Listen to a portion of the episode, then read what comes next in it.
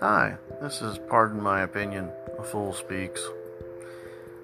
You're able to hear many things you will not agree with, mildly upsetting, and possibly quite offensive.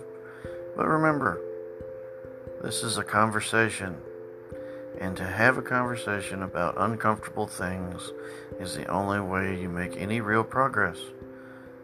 And on top of that, we'll talk about random stupid things that have absolutely nothing to do with anything.